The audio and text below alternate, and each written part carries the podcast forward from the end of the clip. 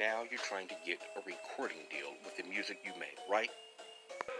Do you even know how much it costs you to put together a good production, a good public sound, something that the people are going to like in the public if they're listening to it?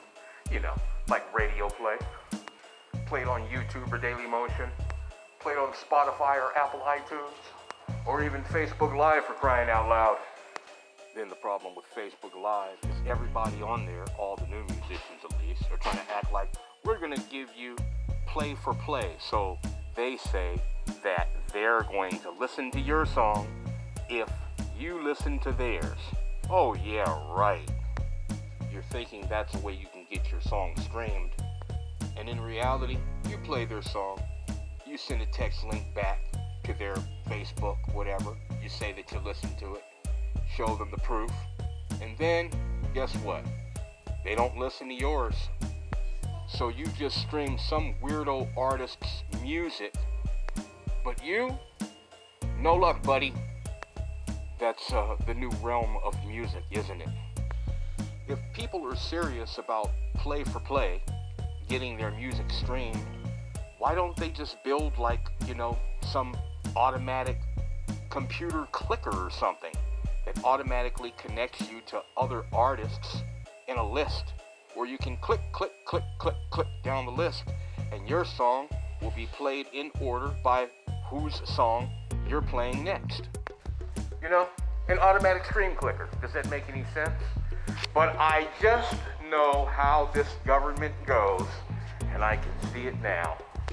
Once some new computer buff, at least an ethnic one, figures out the formula and mathematical code in computer programming to put together a program like that that we can use, the President of the United States will probably pop up on television and talking about sending in the United Nations to shoot everyone that's middle class or lower.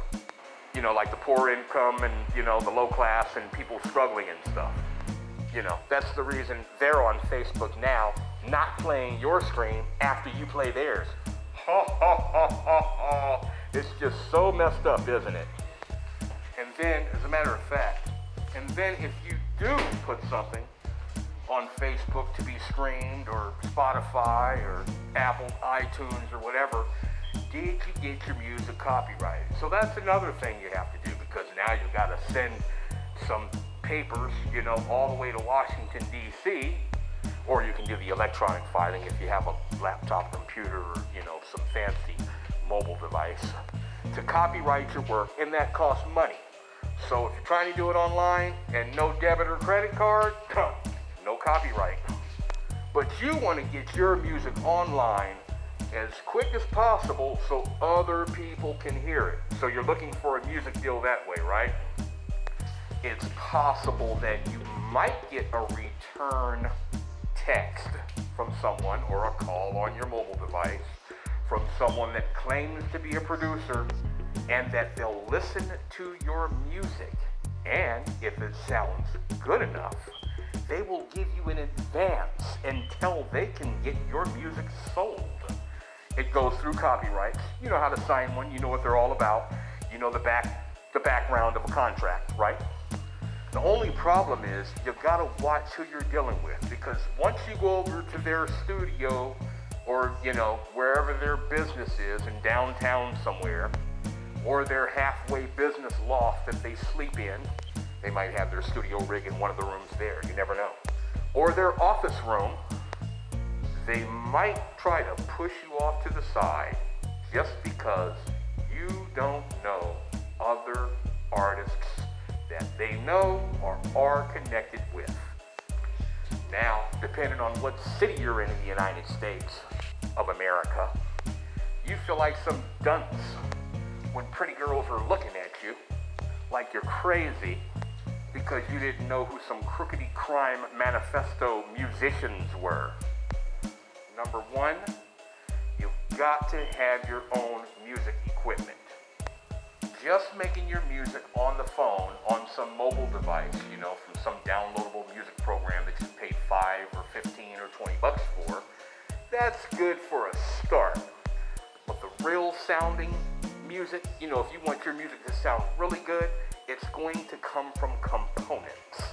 You know, like a real mixing board, you know, that has sliding volume controls and faders on each of the tracks with input and output connections. Then you gotta have studio monitor speakers.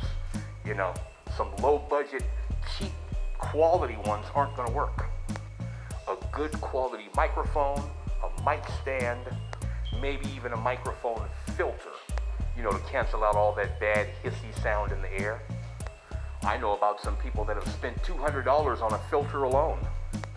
And then the digital audio workstation connected in your computer, you know, the program that you get in your computer is good to have for storing your information. Because a lot of people nowadays, they will steal your stuff before it even gets to re- being recorded. Hey, check it out. Look where a lot of the newbies are running to. They're not buying music equipment, they're buying DJ stations. Or excuse me, DJ boards. You know, that's the thing that's got the two fancy looking reel to reels on there with, you know, the faders everywhere on there. And they're mixing up and making music sound better than any, you know, of the new of the uh, musicians that are on there now. Excuse me, I'm getting a little tired. Any of the artists' music that are on the charts now. So that's what's going down with y'all trying to get a music contract. And sometime later, we'll probably be talking about this again. Have a good day and thank you for listening to this episode of American Top Podcast.